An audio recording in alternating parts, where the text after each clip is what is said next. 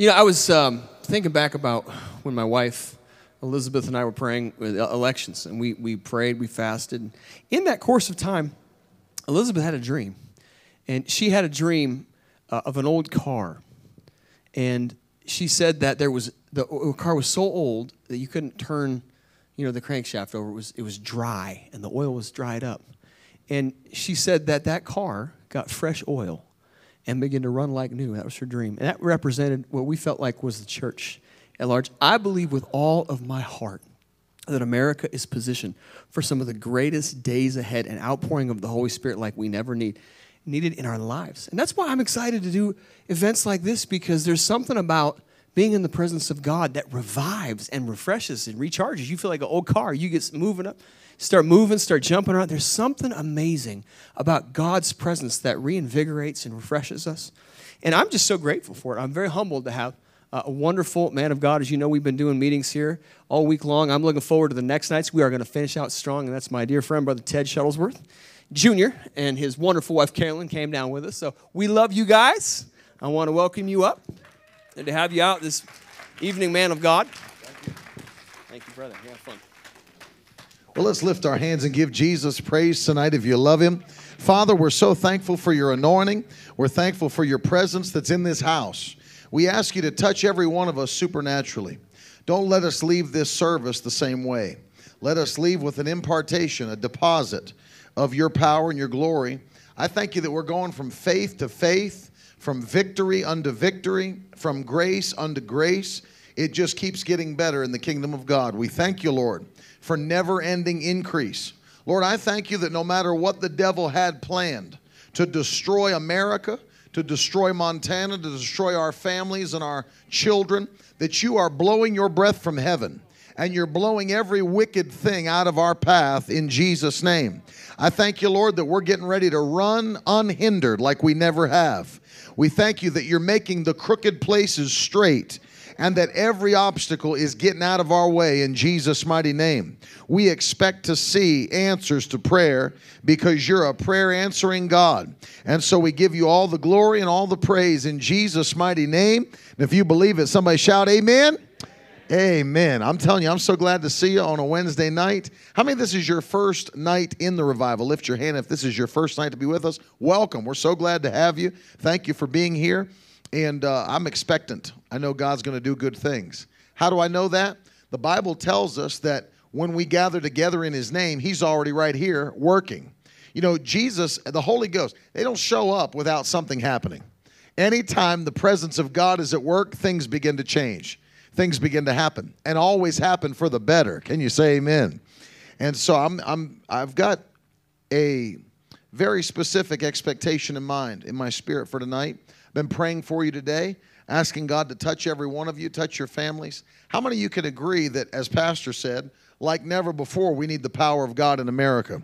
You can see it everywhere you look. You know, when you've got people that aren't even serving the Lord, that are starting to cry and say, What something's up and we need a change. You know that even when people whose hearts are not regenerated by salvation, when they know something's off, then you know something's the devil's overplayed his hand. You know, when people that are wicked are upset with how wicked the world's getting, then you know the devil's overplayed his hand. And I'll tell you, even people, that's why I believe the devil's already failed in his plan to destroy the church and this nation. Why? Because when you see people that aren't even serving God getting fed up with the wickedness that's going on in the world, you know. See, I, I actually believe this. I believe that in his arrogance and pride, the devil overplayed his hand in 2020 and thought that the world was ready for another level of wickedness that they weren't even ready for. And I believe as you see people that aren't even saved, that are calling out, crying out, standing up, and standing against the things that are going on, that should be a sign to us that the devil doesn't even know what he's doing. Do you realize it's crazy? I was thinking about this how the devil is so foolish that he's actually working many times against himself. Sin working against other sin. You know, there, uh, if you understand Bible prophecy at all, you've read Bible prophecy, you know that at a certain point, there's going to be a one world system. There's going to be a one world government. There's going to be a one world religion, a one world monetary system. It'll be run by the Antichrist. And the devil would love to get it there as quickly as he can. The only problem is he keeps shooting himself in the foot at every turn. You know, I was reading, this was back uh, after the year 2000. USA Today, I believe, was reporting that they wanted to create one money system for North America, Canada, the US, and Mexico. The problem is there's so much sin degrading Mexico that they can't even keep their money high enough in the dollar amount to equal out so they could form a one world currency or a one continent currency at that point. And it's funny because that would push us towards that one world system, but sin is actually working against the own one world system. Shows you the devil's not even prepared. And the church carries power to thwart every plan of the devil. You never have to be scared or worried about what the devil's doing. Let me say that again. You never have to be scared or worried about what the devil's doing. For the Bible says that the greater one lives on the inside of you. And if you read that verse of scripture in context, I'm referencing, of course, First John chapter 4 and verse 4. But if you start at verse 1, John is actually talking about people who operate in an antichrist spirit. And he said they've gone out from among us and they have an antichrist spirit, talks about what they're doing in the world. But then he encourages the people of God, but you don't have to worry about that because you've already overcome them. For greater is he that is in you than he that's in the world. And in the perfect context of that verse, you know he's talking about? The Antichrist spirit, the Antichrist agenda. That ought to get you excited because in the fourth verse, he says it like this You are of God, little children. Everybody likes to get to the end, and greater is he that is in you. I like that part too. But you know what gets me real excited? You are of God, little children. You know why that makes me excited? Because if I'm of him, then I am what he is. Think about that. The Bible says, as he is, so are we in this world. You know what that means? If my father has a certain attribute or DNA about him, that's also in me. Can you imagine if I was one of these deadbeat dads that had to go on Jerry Springer to prove that my son was my son? My wife's like, it's your son, it's your baby, you know, and I'm up there, it ain't my boy, it ain't my boy, you know. And then the DNA results are in, it's your son. You know, the oh, You've seen those deadbeat dad. Well, let me tell you, you could look at my son. You could look at his face, you could look at his mannerisms and his actions and his cowlicks. And no, of course you can't tell now, but back then you could. And you know, that's his boy. You could look at my daughter, you could look at my children, and you don't even have to do a blood test. You could just look at how they look, how they act, what they are, and you say that is his kid. You would know because see that those characteristics, that nature, it begins to show itself in the children. And the same is true with the body of Christ. The Bible says as he is currently, so are we in this world which means that if we are of God, then that same nature of God dwells in us. The Bible says it's the same Spirit that raised Christ up from the dead. It dwells in you and quickens your mortal body. Let me say it this way if your elder brother's a lion, you can't be a giraffe. If your brother's a lion, you can't be a monkey.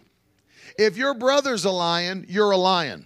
And the Bible says in Revelation chapter 5 and verse 5 that Jesus Christ is the lion of the tribe of Judah. Hallelujah. He's the lion of the tribe of Judah. Hear him roar. You know, the Bible says in Proverbs, the Bible declares this the wicked run when nobody is chasing them, but the righteous are as bold as a lion you know, that's that that verse is more. You you get into the study of that verse, Proverbs 28 1, that verse is more than just an excuse not to exercise. I like to pull that out and say, we're going for a jog. You want to go? No, the Bible says the wicked run when nobody's chasing them.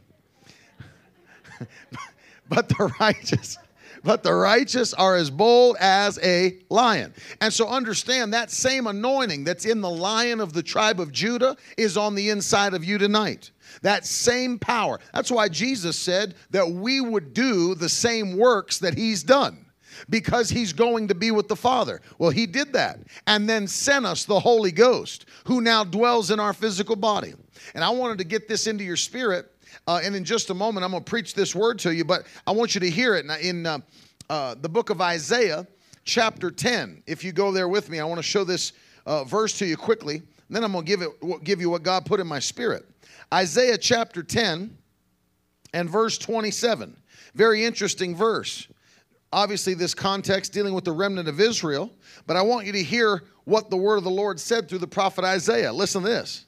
And in that day, his burden will depart from your shoulder, and his yoke from your neck, and the yoke will be broken because of the anointing. That's what the King James says. If you're reading from the King James, it's the Bible Jesus used. And if you didn't, no, I'm kidding. But if you're not in the King James, more modern version, look what it says.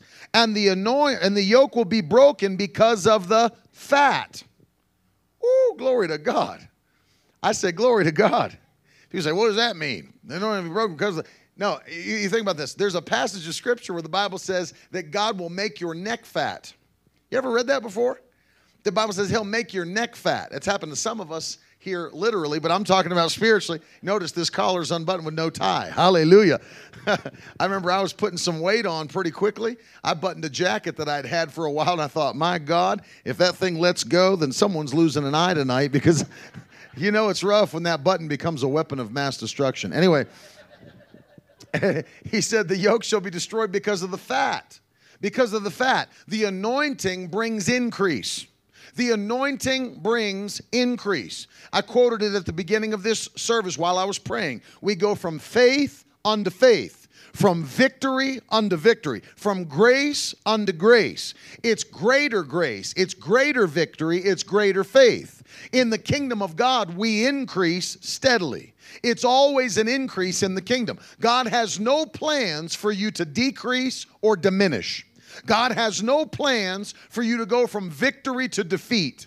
He's got no plans to take you from a place of peace into a place of anxiety and depression. That's not how God works. He destroys every wicked and evil thing when you pursue Him by faith. And so you begin to see here that the yoke will be destroyed because of what? The fat, the anointing. One translation, the anointing, this translation, the fat. You, you've ever seen uh, oxen or horses that are yoked together. You know, I grew up near Amish country out in Pennsylvania and West Virginia, and you'd see that all the time. You'd see the buggies going down the road. You'd see the horses that were yoked together pulling those buggies, or you'd see them in the fields plowing, or you'd see them in the fields working, and they'd be yoked together. Think about that. What is a yoke?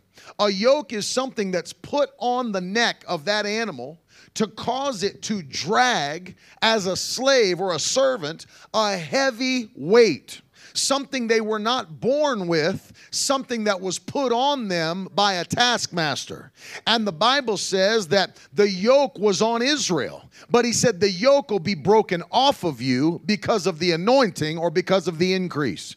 And that yoke was on their neck. You ever watch them and they're pulling a heavy load through a field. I watch people come to church this way. They'll pull a heavy yoke. They're coming in the door and they're battling depression or they're battling anxiety, they're battling addictions, battling sickness, battling disease. They got marital issues, they got problems with their children. The devil's trying to attack on every side, tries to put a weight on your life and on your shoulders. And there's people dragging stuff around and they try to come in, they lift their hands and smile like nothing's wrong. But on the inside, they're struggling because they're dragging stuff around in life that they weren't called to drag around. And he whom the Son sets free is free indeed. Hallelujah. And when the Son sets you free, then that thing that was hanging on you, and it doesn't matter how many years, as I shared with you earlier, just a couple of weeks ago, that man in Texas got delivered from three packs a day for 26 years, laid him on the altar, and never smoked another cigarette. He didn't have to wear a patch or chew gum or go to some meeting. The power of God hit him and set him free from nicotine addiction. And I'm telling you, See, like, I'm old school. I believe that you can be saved, but the enemy will still try to use things to keep you bound up. You know, when I was growing up, we had a country preacher. See, I'm from the country, I'm from West Virginia. The town I grew up in has 300 people, two churches, and a post office that's open from 11 a.m. to 11:15 a.m. You got to run to get your mail. I mean, you got to run. We don't even have a fire department. Our town's unincorporated.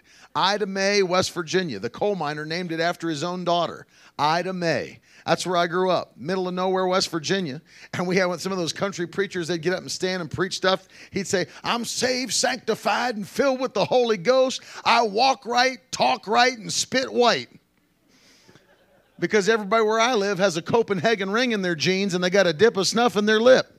And so you understand what he's preaching about. I walk right, talk right, and spit white. Yeah, because once you get translated, there are things the devil will try to use to keep you in a place of bondage, on an invisible prison. Many people, you can't see it on the outside, but they're battling it on the inside. Things that the enemy tries to use to bring guilt and shame in their life, tries to destroy their mind and their peace and makes them walk around in guilt and shame. And that, that's one of the things that's a problem. Because if you read how we're supposed to approach God, the Bible says in the book of Hebrews that when we need help in the time of need, how are we supposed to approach the throne?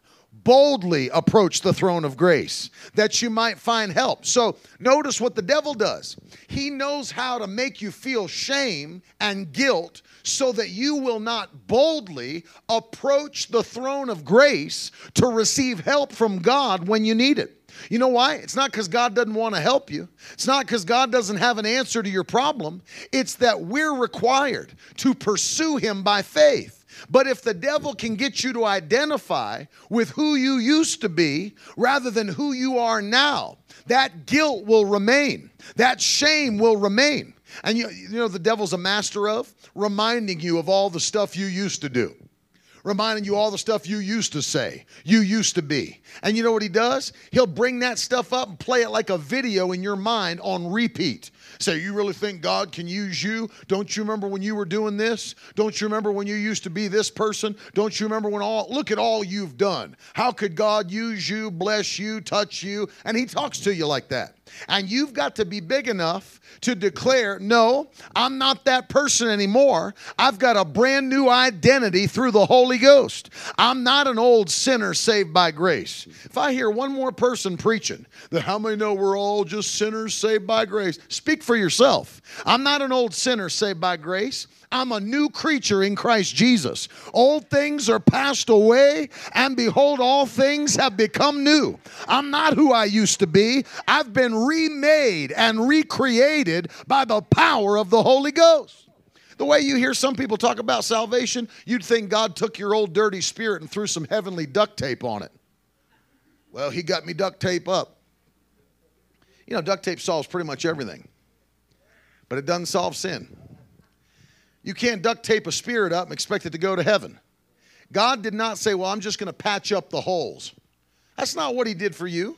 Through the blood of Jesus, He took that old man, that old dead in trespasses and sins man, and even though you were, Ephesians says, dead in trespasses and in sins, He raised you up together with Christ and seated you in heavenly places far above all principalities and powers, every ruler and dominion, every name that is named, not only in this world, but that which is to come, and has put all things under your feet. Hallelujah. Made Christ to be head over all things to the church, which is his body, the fullness of him that fills all in all. You know what that means? You're not a victim, you're victorious. You're not begging God to help you, you're seated in heavenly places tonight tonight at the right hand of the Father, and you're far above every principality and every power, and you've got dominion over the power of the devil. Can you say amen? You know, when you have the right mindset about who you are in Christ, about what you have, the power you have over the devil, you won't even walk the same anymore. There's people that are so, literally, they're so scared of the supernatural. They've watched too many movies that Hollywood's put out. Brother Till, would you pray for me? I feel like there's an evil spirit in my house. Kick its behind out. Grab it by the nape of its neck and throw it out the door. People, I got a night vision camera set up in my living room because I've heard noises and I just think that there's something in my house. I'm not sure. I don't know what the previous owners were doing, but you know, I've got I've got salt on all the doorways. I think there's footsteps and we're going to track it. I think I'm going to catch it on camera and then we've got three priests coming with holy water and they're going to sprinkle it. It's like, good lord. What, what kind of power do you think demons have? When you start to realize who you are in Christ, you're walking around looking for a fight. Demons have to cross to the other side of the street when you walk down the street because you carry the power of the Holy Ghost. Let me, let me tell you how powerful the, the, the power that you have is. The Bible says when Jesus came across the sea and stepped out of the boat in the region of the Gadarenes in Mark chapter 5. The Bible says there was a demon possessed man in the graveyards who had a legion of demons in his body. Historians tell us that that was a reference to a Roman legion of soldiers, which consisted of anywhere between four to 6,000 men. Could it be possible that there were four to 6,000 demons inside one man's body? Well, we know there were enough that they filled a whole herd of pigs when Jesus cast them out and ran them over a cliff and into the water. I want you to hear this. Now, let me, let me can I stop and make a point here? Jesus, what do you think? Jesus didn't know that those demons would destroy the pigs? He knew. He knew demons were destructive. And you know, I'll, I'll make two points here that might blow your mind. Number one, Jesus knows. He knows what's going on in the spirit realm. He knew what was going to happen to those pigs. But first of all, it wasn't going to affect him because Jews don't eat pork. Ain't going to bother his ham sandwich because he don't eat ham sandwiches. So that's number one. Number two, he was willing to let every pig in that herd die before he was allowed to, allowing one man to be destroyed by demons. You know what that means? God cares more about one person's life than he does about spotted owls and, and whales and every. We got thousand dollar a plate dinners to save owls and whales, and we're murdering babies by the hundreds of thousands. And America's got her mind all twisted up because we've put value on the lives of animals over the lives of humans that are created in the likeness and in the image of God. And here's an example. I hope Peter's watching right now. Pete Peter, tune in right now. I'm going to send a clip to you. If Peter's watching, you need to hear what I'm saying. That Jesus was willing to let every pig die before he'd allow one human being to be harassed by the power of demon spirits. And he cast them out. Let the pigs die, but let the man live. Because the man is created in the likeness and in the image of God. Let me tell you another thing. It was a, if you read the story for yourself, it was a herd of pigs. And there were herders out there. You know what that means? It was someone's livelihood. That wasn't just wild pigs walking around, that was somebody's herd. Jesus said, I don't care. I'm more willing to let this one man be delivered of demon possession than worry about somebody's herd of pigs. Obviously, it wasn't somebody in covenant with God because Jews weren't herding pigs. I can preach this thing all night, but I'm going to tell you something. If you're in covenant with Jesus, it makes all the difference in the world. If you're in covenant with God, makes all the difference in the world. And the Bible says, now catch this the man is in the graveyard because they've kicked him out of the cities because he's so violent that they can't even subdue him. He's snapping chains and getting out of his restraints. If it was 2021, they'd just diagnose him, put him on mind medication, and throw him in a padded room. Because in 2021, we don't recognize demonic power. Everything's a mental condition. You don't have to shout, but I'm going to keep on preaching it anyway. It's true. We've I've told you this week. There's a problem when we put uh, natural problems, or excuse me, natural solutions on spiritual problems. You've got to deal with spiritual problems spiritually, and until we do that, the root will always be there in somebody. And it doesn't matter how much you medicate them, doesn't matter how much counseling they go through, doesn't matter how padded their room is. The problem will remain in their spirit because a spiritual problem needs a spiritual solution. And and here's a man. Now, think about this. Up until that moment, he was the most powerful spiritual force in the whole region.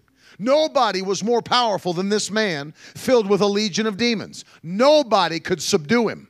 All of a sudden, this boat pulls up on the shore, and Jesus steps out into the region. And the Bible says that the man snapped his head around and seeing him afar off, That phrase right there gets me excited because the demon possessed man didn't have to walk right up next to Jesus to feel his anointing.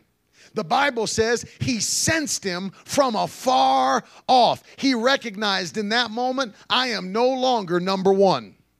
I'm no longer king of the hill. I no longer am the most powerful spiritual force. He felt Jesus coming, and the Bible says when he did, he took off running down the hill to the shore where Jesus was and bowed down low before him and began to worship Jesus and beg him, please don't harass us before our time.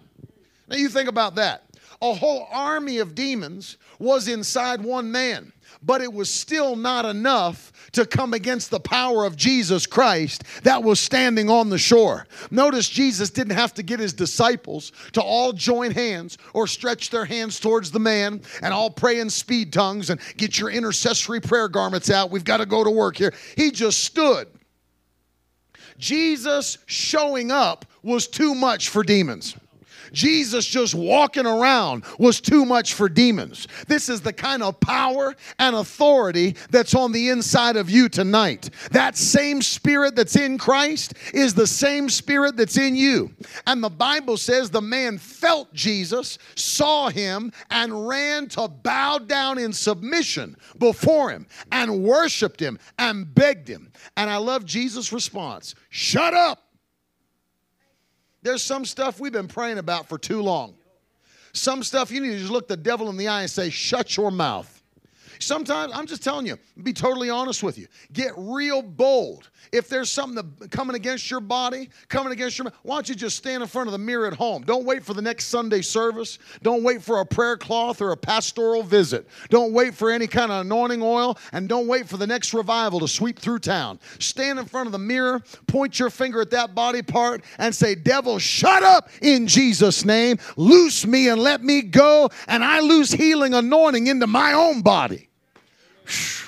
That same power is in your hands. Somebody lift up your hands. That same power is in your hands. That's the power of the Holy Ghost. I was in a service one time with an old preacher. He must have been, I mean, 88 years old. His name was evangelist Bob McCutcheon. And he, he was a wild man. He was an old Pentecostal preacher, but he was about almost 90. And he, I mean, we were having a service. I was a teenager at the time. He's out, he's laying hands on everybody in the church. People are going out in the Holy Ghost left and right. And he's, I mean, he's just not stopping. 88 years old, he's running around. Boom, he's laying hands on people. They're going down. Everybody's out in the Holy Ghost. He's looking around for somebody else to lay hands on. Nobody else is up. Everybody's out in the Holy Ghost. He's the last man standing. I, no lie, I'm peeking from the ground. I'm watching Pastor Bob McCutcheon. And he's looking around. Ain't nobody else to lay hands on. And he goes, Wait for me laid his, laid his, laid his hands on his own head and went out. Wait for me. See, the devil doesn't have power over you. The, the anointing that's in you is so much greater than the power of the devil. I mean, devils are afraid. They can feel you when you're coming. I'm being honest with you. I've had these things happen more than once, more than once, many times. Demonic activity just begins to be, why? Because what's in you makes them uncomfortable. Because they can sense the dominion and the authority that you have as a Christian over demonic power. I was wait, me and my uncle flew, we were in Europe. We're walking down the streets of Paris, France. We're just we're not preaching or speaking in tongues or prophesying. We're just walking to get something to eat all of a sudden, everything was normal till we walked past this cafe and this guy started manifesting and screaming, jumped up out of his seat, flipped the tables, and started screaming and knocking everybody's stuff off their table and ran out and down the street. Turn around, well, so guess the devil knows we're here now. My dad was eating in a pizzeria up in New England, and there was a younger man, probably in his like late 30s, early 40s, eating with his parents who were probably in their 70s and they're just sitting there eating their dinner. My dad came in, sat down with uh, his, uh, my mom and his friend uh, Donnie uh, Johnson.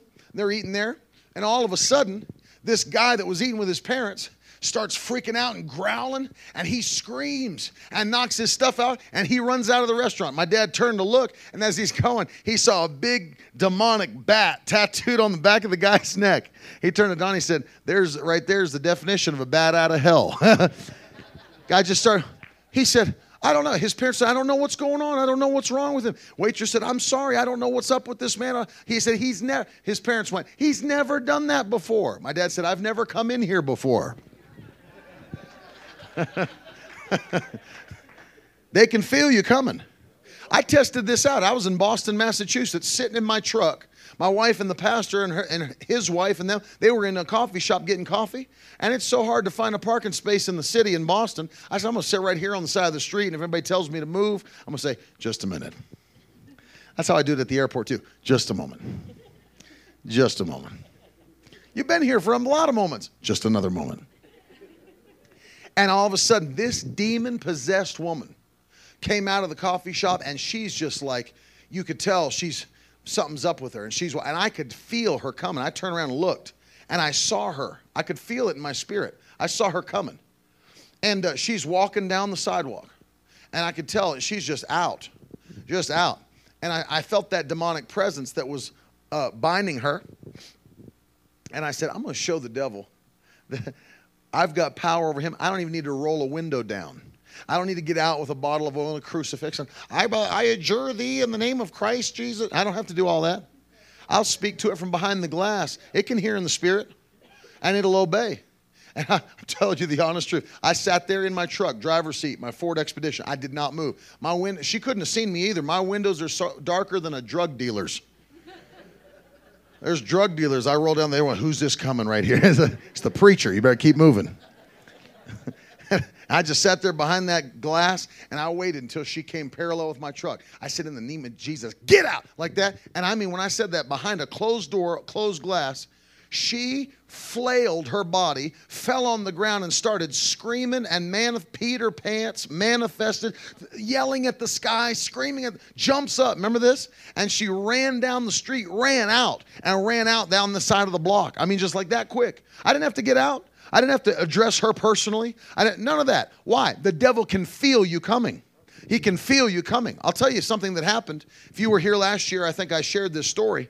I was in Brazil just two years ago, and I was preaching in uh, the, the state or the region of Mato Grosso, Brazil, and I was up. It, that's a very rural part, by the way. It's cattle farms. It's all cattle farms. And uh, nobody, it's not near any cities. Nobody speaks English. It's all Portuguese. And anytime I had to speak to anybody, I had to use an interpreter. Well, I'm preaching one night, church is packed out, and I'm getting ready to give the altar call for salvation. And as I'm getting ready to give the altar call, I said, You know, I sense people here need Jesus, and, I, and the interpreter's helping me. And the platform's high, it's like this high. And I'm just calling people to Christ. If you need to be saved, if you need to know your sins are forgiven, come to this altar and be saved tonight. Well, people start flooding the altar. We probably had about 120, 130 people come down out of their seats that night just to be saved. Well, I see this woman coming down, and she's walking down, and she she was you know all of five foot one. I mean, she was a little woman, blonde hair, and she was coming down with her arms crossed, with a sour look on her face. I was like, my God, this woman does not like what I preached tonight. I don't know what her problem was, but she stalks down to the front, and she stands in line with all the folds her, hmm, you know, she's standing there like this and just glaring at me. I mean, she's like glaring at me. She's like, she's giving me stank face. You know what I'm talking about? And she, you know, looking like that. And I thought, well, good Lord, what's what's wrong with this woman? I said, well, we won't let it ruin it. I said, we're going to lead you in the sinner's prayer, and uh, my interpreter's helping me, and so I lead him. And just as I get ready to start leading them in the sinner's prayer, this little woman starts manifesting demonically. She starts screaming at the altar and starts running across the front, and she's trying to punch the new believers in the face at the altar. This little woman. It took, this is how I knew it was demonic power. It took four full grown men ushers to hold this woman down. Four. And she's flailing, screaming. She's on the ground. I said, well, I, am not going to let that, uh, you know, detract from the salvations. Of course, I learned something from there was an old preacher, some of you may remember him. His name was evangelist R.W. Schambach. Anybody remember Brother Schambach? And he he traveled with a man during the Voice of Healing movement whose name was A.A. Allen. Anybody ever heard that name? Brother A.A. Allen, powerful man of God. I traveled with my father and Brother Schambach for about 15 years before Brother Schambach passed away. We were in all the tent meetings, all the crusades. I heard Brother Schambach say one time about Brother Allen. He said he casts more demons out of people on accident than most preachers do on purpose. I mean, he was always casting demons out of people. Well, I watched an old video of Brother Allen, and no lie, he would do this in front of a tent full of like 10,000 people. He'd have somebody start manifesting demonically, and he would call them down to the front. Come stand here at the altar. And the demon possessed person would come down. You can see videos of it on YouTube. He'd make records, like, you know, the, the LPs, that, you know, that's how they would distribute his media back then on record. And you could hear these interviews. He'd call him, come stand right here. And he'd interview. I've never seen this before in my life. He'd interview the demon inside the person. He'd say, Now you know you're coming out tonight, don't you? And you hear, No, no, we're not. Yes, you are. He's sitting there interviewing this person in front of a tent full of people. And all, no, no. So Brother Schambach said, I learned, uh, you know, how to take authority over demon spirits. So Brother Schambach was preaching a crusade one time, and he said, in the middle of his preaching, a demon-possessed dude starts manifesting in the third row. He said, so I stopped my preaching and cast the demon out of the guy. He said the demon got out of the man, but it jumped into somebody else that was unsaved. He says, so he came over here, this person starts man. He cast it out of that person, it jumped into somebody else. He said, and finally, after about four people, the demon spoke out of the fourth person said, We're going to wear you out tonight, Schambach. Just like that. Going to wear you out. He said, So I learned my lesson quick. He said, next thing I did, he said, as I gave a salvation call, got everybody saved, so there was nowhere else for the demon to go. He said, so the next time that happened to me, he said, I was in a crusade and I've seen him do this. I've been in services where he did this. He said, I'd have somebody start manifesting demonically, and he'd say, you'd see it, and I'd have the usher stand by him because I'm getting ready to cast. He, he said, now hold on. He said, now folks, I'm getting ready to cast a demon out of this man here. And if your soul is not right before before God. You're an open vessel to receive it. He said, if you need Jesus, get to the, and you took people were running. My God. he said pastors would come out of the pastors section. Lord, forgive me. Oh, how emptied half the choir loft. Everybody's coming to get saved.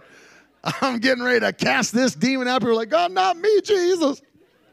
And then he cast it out. So he learned that lesson. Well, I didn't have to learn by trial and error. I just learned by instruction. So I said, you know what? No use trying to cast the demon out of this little woman while all these 120 unsafe people are in one location. You understand what I'm saying? We don't want, because maybe she has multiple demons. I don't want a demon army at the altar. You understand? So I said, I said, just hold her. hold her. And we're going to pray. We prayed the sinner's prayer, and we led every one of those people in the prayer of salvation. And they're all giving God praise and rejoicing. Well, we finished, we said amen. I mean, I felt the gift of faith jump in my spirit. I mean, I felt it come on me. I felt the strength of God. And I took off running. I completely forgot how tall that platform was. It was like up to here. And I took off running and I jumped off that platform coming out of somebody's face. That's what it looked like. She's like, oh, you know, she's straining and all this. And I looked right at her and I said, You're coming out of her tonight in Jesus' name. Nobody spoke English, and the demon spoke back in perfect English, said, No, I'm not. Just like that. Now, my interpreter was a little smarter. He took the stairs. And so he, he, did. He took the stairs on the side. He did not. When you're an interpreter, by the way, if you ever need to interpret for somebody, do what they do. If they're dynamic, be dynamic. Best interpreters I've ever preached with, they'll even mimic what you do physically. You know, if I say, like, God, Jesus is coming, then the interpreter should say, Jesus is coming. You don't stand over here and go, Jesus is coming. Isn't he wonderful? Isn't he glorious? Try to get in sync. You know what I'm saying? Try to get in sync. If I jump, you jump. If I move, you move. Okay. So I run jump. He takes the stairs. He's like 15 seconds to get to the demon possessed one. And he comes up. It was too late for him. I didn't even need his help anymore. The demon speaks English. So you can stay over there by the stairs. I looked at him. I said, Didn't need you for that one, buddy. I mean, she's already talking to me. I said, Oh, yes, you are coming out of her tonight by the power of the Holy Ghost and I laid my hands on that woman and I cast that demon out of her and she it made me think of the scripture in the Bible that it it tore at him, the Bible says, and left him. It's exactly what happened. She thrashed on the ground and then she went limp, almost like she was unconscious, and the demon left her just like that. And the woman of the women of the church came, the kind of like the church mothers. If you'd seen how it was there in Brazil, there's like church mothers, much like there is in the Church of God in Christ in the United States. They came around her and they woke her, they woke her, brought her back to. And when she got up, she looked around wide-eyed and said in Portuguese, Where am I? How did I how did I get here? What is this place? She didn't even know where she was. See, the demon possessed uh, nature that she had before, that demon could not resist the anointing that was in that church. You know what I found out? I found this out. You'd think it's kind of a weird thing. You'd think that when demons felt the anointing, that they, it would repel them, that they'd go the other way. It doesn't. It draws them in. Anybody else own a bug zapper? You ever seen a bug zapper? It's like you know you shouldn't go near it. It's like blue light, blue light, blue light. You're done. And that's exactly, it's like you read it in the Bible, you see it in natural life. That's exactly what happens. It's like the anointing should repel demons, but in all reality, it draws them. You, they'll come right in. They'll come into a church service just like this. They'll come into a crusade. They'll come, all that stuff. My uncle was preaching one time in India and they told him, they said, now listen, I, we'd, we'd, we'd really advise you, you know, th- this is a rough area of India, and there's people here that are violently opposed to the gospel message. So, you know, you're taking your life into your hands. Don't preach against false gods and all that. Well, you tell a preacher, don't preach against false gods. What do you think I'm going to preach about? It's the first thing I'm going to preach on the list. I'm here to preach to you tonight on false gods. It's like it's like saying sick 'em to a dog. You just preach even harder. And my uncle's preaching in India, and he's standing there. And as he's preaching on this field, there's a scream from the shadows. And here comes a man from the nation there. And he's coming down. He's got a big club in his hand to club my uncle to death while he's preaching the gospel. Comes right down the center. Now, my uncle is no pushover. He's, he's, a, he's an outdoorsman, he's a man's man, and he could feed you your lunch if you need it. And he's standing there. He said, I don't know what I was going to do. He said, but I braced my feet, and he said, I balled my fist and cocked it back. He said, if the Lord wasn't going to help me, I was going to help myself. And he said that man was coming right at me. He said, I braced myself for war. And he heard he he said, I heard the Holy Ghost say to me, just keep on preaching. Just keep on preaching. He said, So I just kept on preaching. He said, The man ran right down the center aisle. He said, When he got about five to six feet from me, it looked like he just hit a brick wall, bam, hit it and fell backwards. He said, What it felt like to me, because it's not like you just hit and slumped. He said, It, it was an unseen force that pushed the man the opposite way he was running. He said it was like somebody that you couldn't see stood there with a 12 gauge shotgun, and when he got there, boom, and just knocked him right back. He's out cold with his club on the ground. And he said, So I just kept on preaching. And here I'm preaching back and forth. He said, All of a sudden, in the midst of my preaching, maybe 10 minutes later, another scream from this side of the field. And a guy comes running. He's got like a machete or something. He, I guess it must have been his buddy. He comes down, and here he comes. And the Lord said, Keep, keep preaching. He comes about where the other guy was, the same force. Boom! Knocks him, and he piles over on the man that was on the ground already. Now you got two people out on the ground with weapons next to them. You know, where was the prayer cloth ministry on that one? Nobody was coming early. Just get that and get that machete out of the way there. We'll put that in the lost and found. People just looking like, my God, something's up in here. Third man did it. Came from this side. Third man came down, comes running down the center. Going to take my uncle out for preaching the gospel. Same power of God. Boom, hit him. Now you got a pile of bodies. You know, Pentecostal church is the only one where you have to say, as you're coming to the altar, watch the bodies. they don't say that in secret churches, but in Pentecostal churches, you got to watch the bodies. And so now he's preaching the rest of the service. Now, see, the same people that were all afraid, that were all worried about this demonic power at work in the nation, about these men that were violently opposing the power of God and the gospel of Jesus Christ. Once you realize that the greater one lives on the inside of you, you begin to realize there is no demon power or demon force that's strong enough to oppose who you are in Jesus Christ. You've got dominion and authority through the power of the Holy Ghost. Can you say amen? You've got dominion and authority through the power of the Holy Ghost. Well, that woman that I prayed for in Brazil, they woke her up. The ladies brought her to. She said, Where am I? They told her, You're in church. And they led her over. The pastor was sitting in a seat over here against the wall. They led her over, and in Portuguese, he led her to Jesus. She prayed the sinner's prayer, and that night I was anointing people with oil to receive the Holy Ghost. Here she comes in the line, big smile on her face. You know, it's a wonderful new life. Here she comes with a big smile, no longer trying to punch anybody or smack people at the altar. It makes a world of difference if you don't have a demon. It's what's a wonderful thing. And and she was completely delivered by the power of God. See, when you walk in the authority of the Holy Ghost, the anointing breaks every yoke of bondage. It doesn't matter if it's sickness, doesn't matter if it's disease, doesn't matter if it's anxiety or depression, doesn't matter if it's possession, it doesn't matter even if it's some issue that tries to come in your home and steal the peace of your home, to try to mess with your marriage or mess with your children, mess with your grandkids, even that spirit of seducing sin that tries to pull them into the things of this world. The anointing breaks every yoke of bondage. And it doesn't matter what the devil has planned to destroy you, because God already has a plan to bless you. Can you say amen? It's a dangerous thing for the devil to stand against the church of God. Because the Bible says God told Abraham, I will bless those that bless you, and I will curse those that curse you.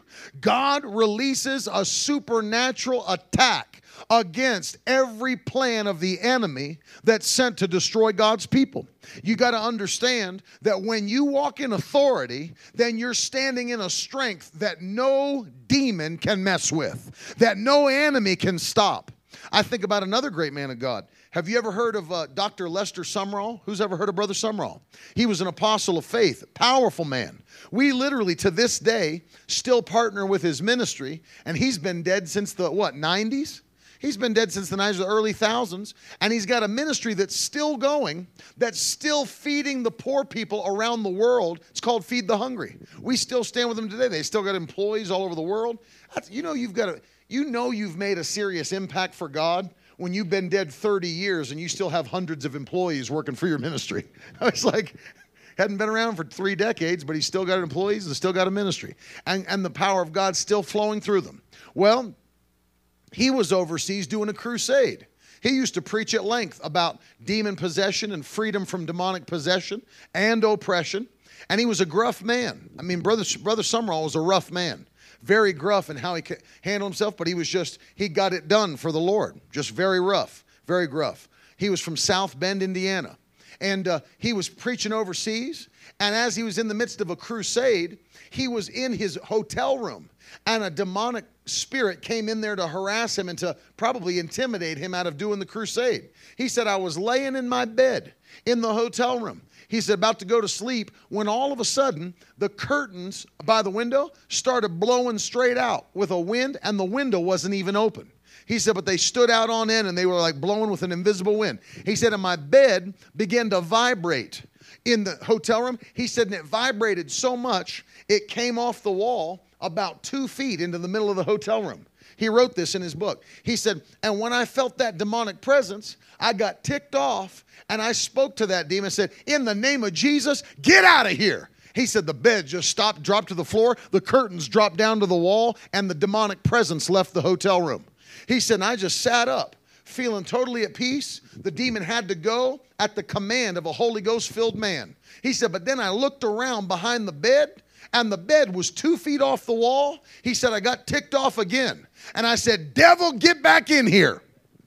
And he said the bed began to vibrate again and the curtain stood out on end. He said, Put that bed back against the wall. He said the thing shook back towards the wall. He said, Now get out in Jesus' name. I mean, total dominion over the devil. I've seen so many things. I mean, at this point in my life, I, you can't, I can't deny that, that God is real, that the supernatural realm is real. These things aren't fake stories or anecdotes to make people laugh. These are things that are going on in the world. And in the American church, people have got their head in the, in the sand so much, they think there is no supernatural force at work. People think everything's natural life sometimes throws lemons. At, no, there's a real enemy out to destroy you. There's a real attack that's coming against this world. There's a real fight to be fought and only fighters are qualified to be winners. We're to fight the good fight of faith and lay hold on eternal life. And see, what we're realizing now is that if we're not connected to the power of the Holy Ghost, that's why it's so vital that God's looking for people that will not compromise the power of the Holy Spirit in the church of God. It blows my mind to see churches that don't want the manifestations of the Holy Spirit in their services. Well, you know, we've got visitors, so please don't speak in tongues. We've got people here that don't understand, so please don't lay hands on anybody. You know what they're telling young preachers now, younger than me, coming out of Bible school? Well, if you really want to be relevant, then just come in and, uh, you know, maybe read a little verse, but, you know, don't get too deep into the word and don't talk about the blood of Jesus and, you know, take the cross out of the church. We don't need the cross. That's a gory sign of torture. We don't want to make people uncomfortable. Don't say stuff like, Are you washed in the blood? Because they'll think that you wash people in blood in your church. And that's the stuff they're telling you at church growth conferences. Oh, yeah. And it's happening all over this nation. And they're trying to turn the church into some little neutered, uh, uh, whatever you want to call it, social club, where people just come in, get a little injection, feel good till Wednesday, get another little injection till the next Sunday morning. They punch their card and they go home. But see, God's not looking for that. He's looking for people that are sold out to His Spirit, sold out to His Word, that understand that there is principalities and powers. And we don't fight the fight that we're fighting with weapons. You can't fight the devil with a gun or a knife. The weapons of our warfare are not but they are mighty to the pulling down of strongholds. Hallelujah. As God said through Zechariah, it is not by might and it's not by power, but it's by my spirit, says the Lord of hosts. And I'm telling you more than ever before, we need the power of the Holy Spirit operating in our churches and in our lives. Jesus is literally getting ready to come back to this earth, and people are not ready to see him when he comes. There's people, their lives are so far from God that if Jesus came back tonight, they'd not be able to look him in the eye and call him Savior and call him Lord because sin has kept them from being forgiven. That life of sin holds people into an invisible prison it's a bondage, as the Bible calls it, a yoke that hangs around people's necks. And there's things, let me tell you, if you if you read the story of Lazarus, you know when Jesus went to Lazarus' tomb, I'm sure you've heard it preached before. It's very interesting that Jesus didn't give one command, he gave three commands. That interesting? He gets there, where'd you lay him down? Well, he's over here in the tomb. What's the first command he gave? Roll away the stone. You know, you can't address the problem if you don't know where the problem is. And here's the issue that people have they come to church, there's people that come to church, they got a stone rolled in front of their life. They come in on Sunday morning with their church clothes on and they lift their hands and sing the songs and shake hands in the lobby and they got a stone rolled in front of the problem. Everything on the inside stinks and is rotting and is being destroyed, but they keep the stone rolled in front so that nobody knows what's going on in their life. But see, if you don't roll that stone away, you'll never address that problem that the Holy Ghost wants to heal you from. And he said, Roll away the stone. They said, Lord, are you serious? Because surely by by now he stinks. See, Jesus didn't care about the smell, he didn't care about ruffling some feathers. He cares more about healing you than he does about how bad your situation stinks. He cares more about your eternal soul and about how you are faring in this life than he does about the things you've actually gone through. Jesus is not embarrassed by it, Jesus is not offended by it. He came to seek and to save that which was lost. He loves you tonight and He wants to help you tonight. He said, Roll away the stone. By the time they finally obeyed, I'm sure everybody was like, We'll get it right now. I'm not worried about it. Rolled it away. And then you know what the second command was? Lazarus, come forth. And out came a dead man, still wrapped up in grave clothes, came hopping out of the tomb. Notice this. He came out at the command of Christ Lazarus, come out! And out he came. Now remember this, he was fully alive. This is a man who had been dead and decomposing for four days. Here's a man that even if his body did get life again, medical, we know now medically, he should have been brain dead. All that time with no oxygen going to the brain, he should have been brain dead. Should have been a vegetable, even if he did come back to life. His organs should not have worked properly.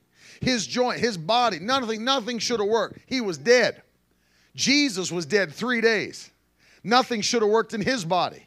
He, that's why I've been encouraging people. People say, well, brother, you don't know how serious what I've been going through is. Oh, really? Are you still alive? Because if you're still alive, you got it better than Jesus. He say, well, you don't understand. You know, the doctors are saying, you know, that it's cancer. You know, people think it's really bad when they whisper their problem to you. You know, it's, can- it's cancer. As if they don't want it. Yeah, I've actually had people. I've actually had people because they don't want to confess it. There's actually people that have come to me and they'll spell it. Well, you know, the doctor said it's C A N C E R. As if the devil can't spell. And there's, there's people that think their problem is so great, God can't do anything about it. We actually, and if you've heard preachers preach, then you've heard this before.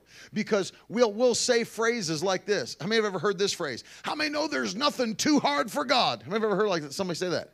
When you say the word too, you are implying levels of difficulty. There's nothing too hard. What you're saying is some things are harder than others for him, but nothing's too hard. That's not what I say. What I declare is there's nothing hard for God. Nothing's hard for the God you serve. I said nothing's hard for the God you serve. Nothing's hard for the God you serve. Doesn't matter if it's cancer, a cold, or COVID. Nothing's hard for the God you serve. He's a God that does the impossible and always does the incredible. And though Lazarus was dead four days, he came hopping out of the tomb. Let me get this before I minister to you. The Bible says that Jesus had one more command for him. You know what it was? He's already alive, but now the final command loose him and let him go. Loose him and let him go. There are people that are already saved. They're already Christians. They're already on their way to heaven, but they'll come to church week after week still in grave clothes. They're, they're Christians. They're on their way to heaven. Like the man who was sitting in the service in Texas, he's saved. He comes to church faithfully, speaks in tongues, and gives and tithes and witnesses about the gospel of Jesus Christ, but he can't get off three packs a day and the devil makes him feel guilt and shame and tell him that God doesn't love him. He's weeping in the service. He said, You know what the Holy Ghost tell me, Brother Ted? This stuff can't hang on me anymore. You know why? Because I didn't know his issue, but as I was just preaching the gospel, you know what Jesus shouted from heaven into that man's soul? Loose him and let him go. And when he did, those that nicotine and those cigarettes couldn't hold the man anymore. When that girl came into my meeting in that Nazarene church in New Hampshire that was strung out on heroin, I can't deliver somebody in the natural from heroin addiction. You know what you find out? People that are addicted to drugs, they don't want to be addicted to drugs. Uh, people, it's not a party after you get addicted to heroin. You're not partying like, man, it's so good to do heroin again. I'm so. They don't want to be on heroin. They want to be free. They don't want to go to a clinic and get on fentanyl and other other drugs provided by the government. See, here's the government answer. You know, we'll get people off the streets and put them in clinics. You know what that means? We'll just. They're not delivering you. They're just changing who your drug dealer is. It used to be a dude on the street with his pants sagged down. Now it's a man with a white lab coat on so that the government can get their tax dollars off of your drug addiction. That's not deliverance, that's just a transference of money. Jesus is not keeping you in a place of bondage, He's loosing you and letting you go free. I don't have the power in the natural to deliver some girl from heroin addiction who's been on it for years, but as I'm preaching, the Holy Ghost fell upon her and Jesus shouted from heaven, Loose her and let her go. I'm telling you, it doesn't matter what the devil has thrown at your life. Tonight's a night of victory. The reason I've been preaching on dominion over the devil is because it's too long that the church has been set in bondage by the dominion of the devil. People being harassed day by day by day. You say, you know, really? Yes. I, everywhere I go, I'll have people that'll come to the altar after I'm done preaching and they'll say, Brother Ted, you know, it doesn't matter even if I prayed for everybody in the building which I'm willing to do tonight. But they'll say, you know what they'll do? I've laid hands on everything that moves. I mean, I'm Pentecostal. I'll lay hands on you, church mice, anybody that's here is getting hands laid on. And they'll come to the altar and they'll say, Brother Ted, would you would you just pray, give me special prayer? I don't know if there's people that think that like evangelists carry around in their back pocket of their coat like a special prayer. Well, since you asked, let me pull out the special one. Bam! You know, you know, ain't no, it don't get any more special than what I do at the altar of God. It's not about me anyway. It's about the Holy Ghost. But really, what I found, and I love people, it's that they want to let you know what it is they're dealing with. And the more that I'm around people, the more I'm realizing that the devil is working overtime to try to harass God's people.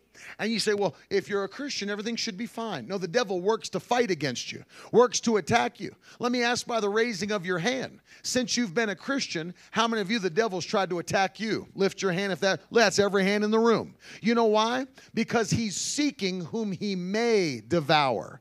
You know what that shows you? He can't devour everybody. That's why he's looking for people that he may devour. But when you stand up strong in the Holy Ghost, you can declare, Devil, this far and no further. You can't touch my house. You can't touch my kids. You can't touch my grandkids. You got no authority over my peace and my joy. I refuse to be depressed. I don't need to come home from work and have a Jack and Coke to calm my nerves. You don't have to come home and take a few pills to get back to normal. You don't need a five hour energy drink midday to deal with the knuckle knuckleheads in your office, you can live by the power of the Holy Ghost and declare, I'm free indeed. I don't need outside substances to keep me in the power of God. The Holy Ghost is enough.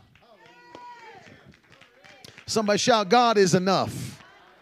Oh, yeah. God is enough. God is enough.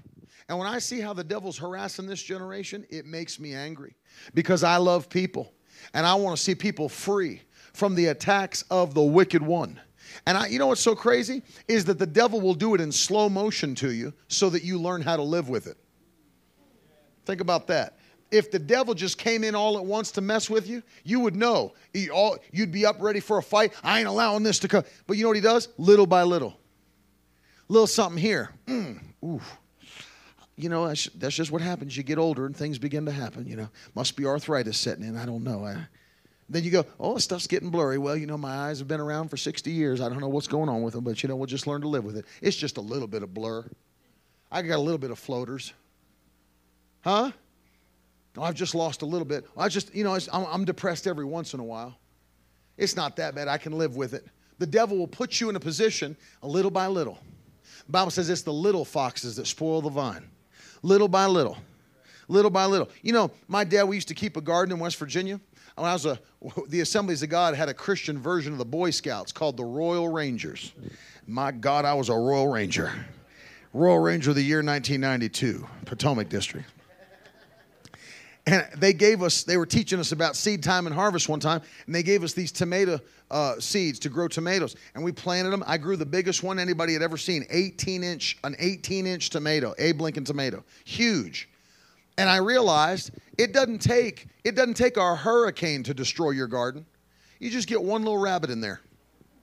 You get one little rabbit that you can't find him, you can't get at him, and he'll keep coming back all the time. Your cucumbers are gone, your tomatoes are gone, your onions are gone, cabbages are gone, lettuce is gone. And one little guy come in there and destroy the whole thing. One little guy messing with you, messing with you, messing with you. Till you're you, have gone, you're done just searching with it to, to, you know with a little net to get. Now you're out there with like a 12 gauge shotgun. Let me see where he is. I'm gonna.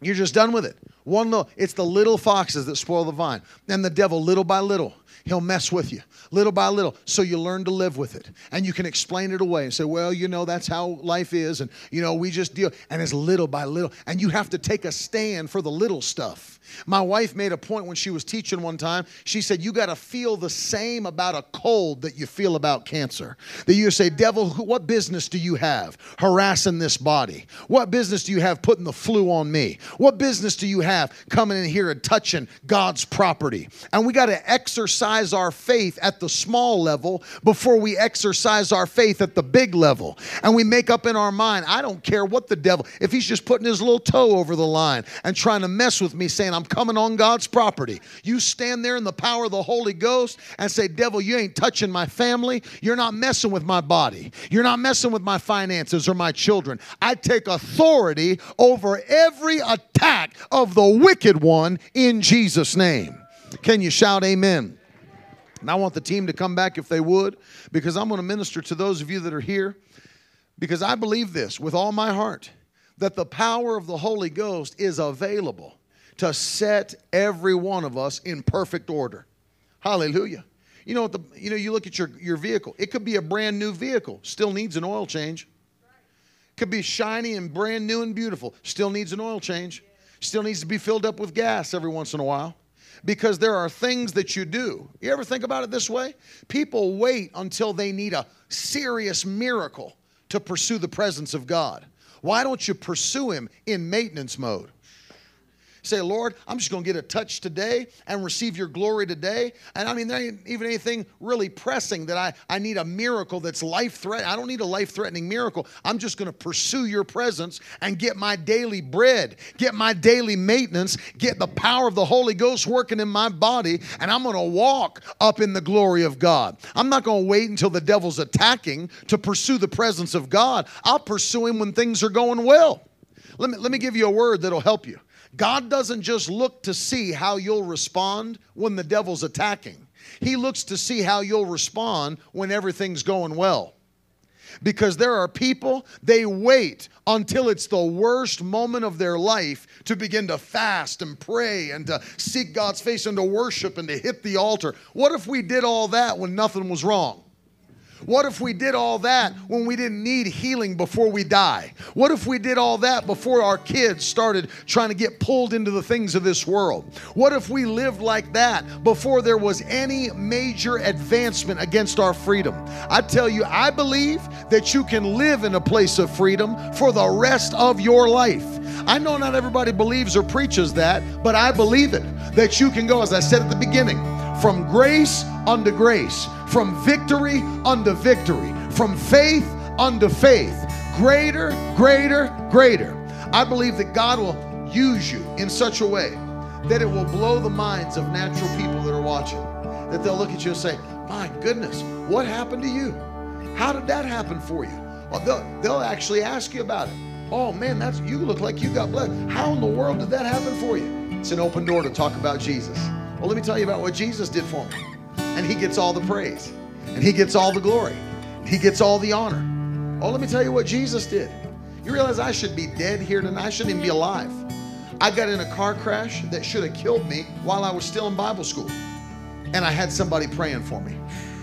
I fell asleep going 60 miles an hour with no seatbelt on, crossed through two lanes of oncoming traffic, missed every vehicle, my car, and I'm dead asleep no seatbelt. My car swerves through two lanes of oncoming traffic, over down into a restaurant parking lot with cars parked and pedestrians around. Didn't hit one parked car, didn't hit one pedestrian. Kept on going. Only thing that woke me up, I hit one of those cement parking things at the end of the parking space.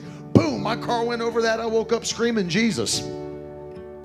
And I ended up in the middle of a warehouse parking lot with nothing around me. Didn't hit one telephone pole. I mean, one telephone pole would have taken my life. One car would have taken my life. One pedestrian, I mean, anything. I could have hit the building, would have taken my life. But somebody was praying for me. And I called my dad. First thing I did, I called my father. I said, Dad, I just got in a car accident. Went through city property. I mean, tore up the city. Tore up the city. I mean, it wasn't five, seven minutes. I had about six cruisers around me. People were like, he said, You know what's interesting, son?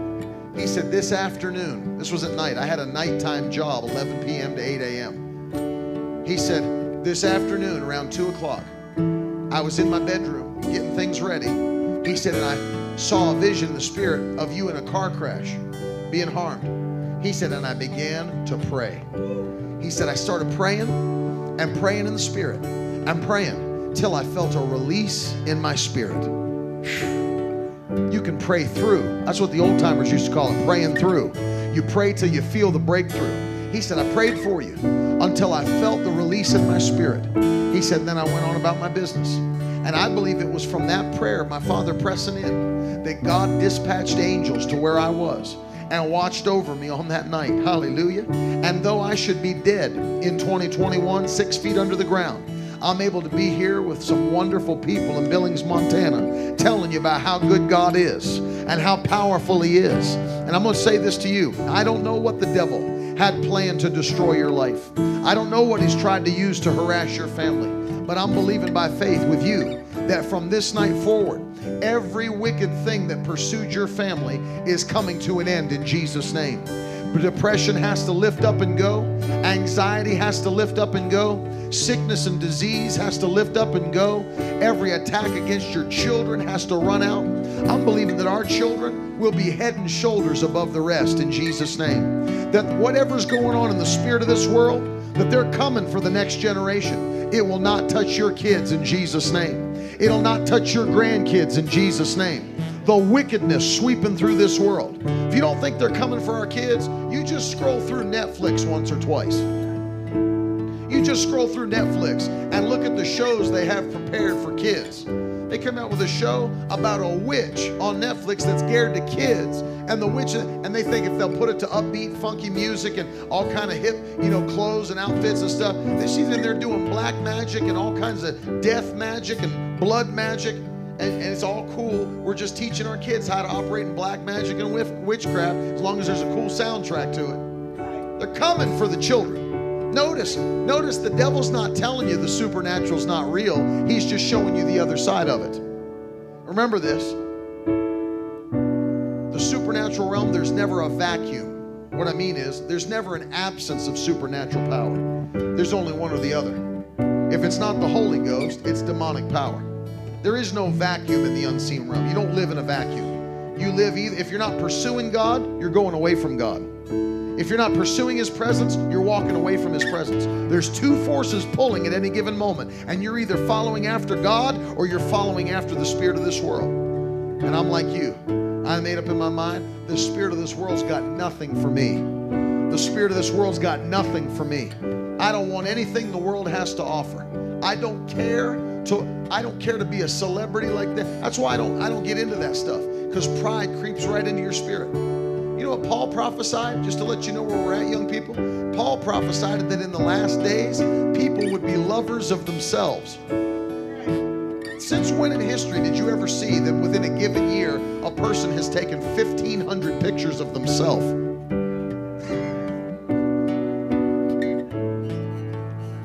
Back in the day, you know, you remember your grandfather. Your grandfather had like one picture of himself. He had one picture of your grandfather. He's like, they didn't even know how to pose for pictures back then. Who's gonna feed them hogs? I gotta get back and feed the hogs. Now, now, now, like after us, there's gonna be some kid that's like, "Hey, you want to see 3,500 pictures of my granddad?" And everything he did for his entire life and everything he ate for lunch. I got all his social media accounts. Lovers of themselves. Lovers of themselves. That's what we're living in today.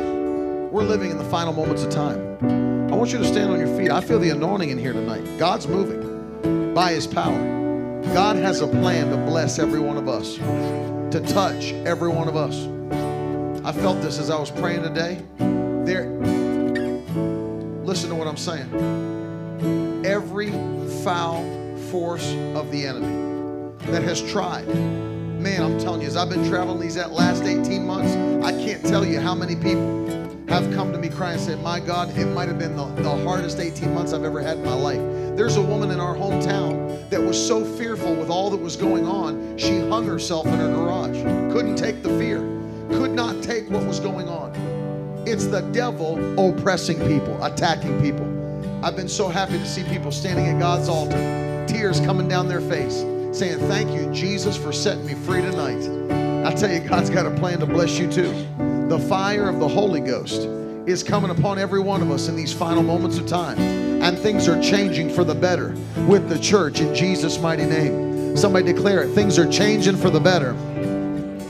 Say it again. Things are changing for the better. Hallelujah. Hallelujah.